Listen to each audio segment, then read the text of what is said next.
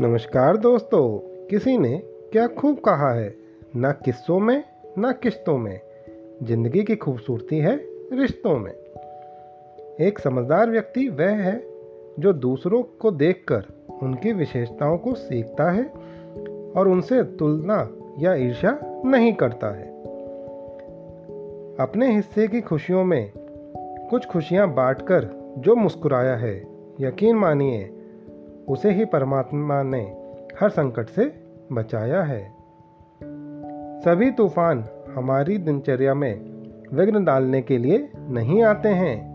कुछ तूफ़ान हमें हमारे रास्तों की सफ़ाई करके भी साफ़ साफ़ आईना दिखाते हैं। बीतता वक्त है, लेकिन खर्च हम हो जाते हैं। कैसे नादान हैं हम?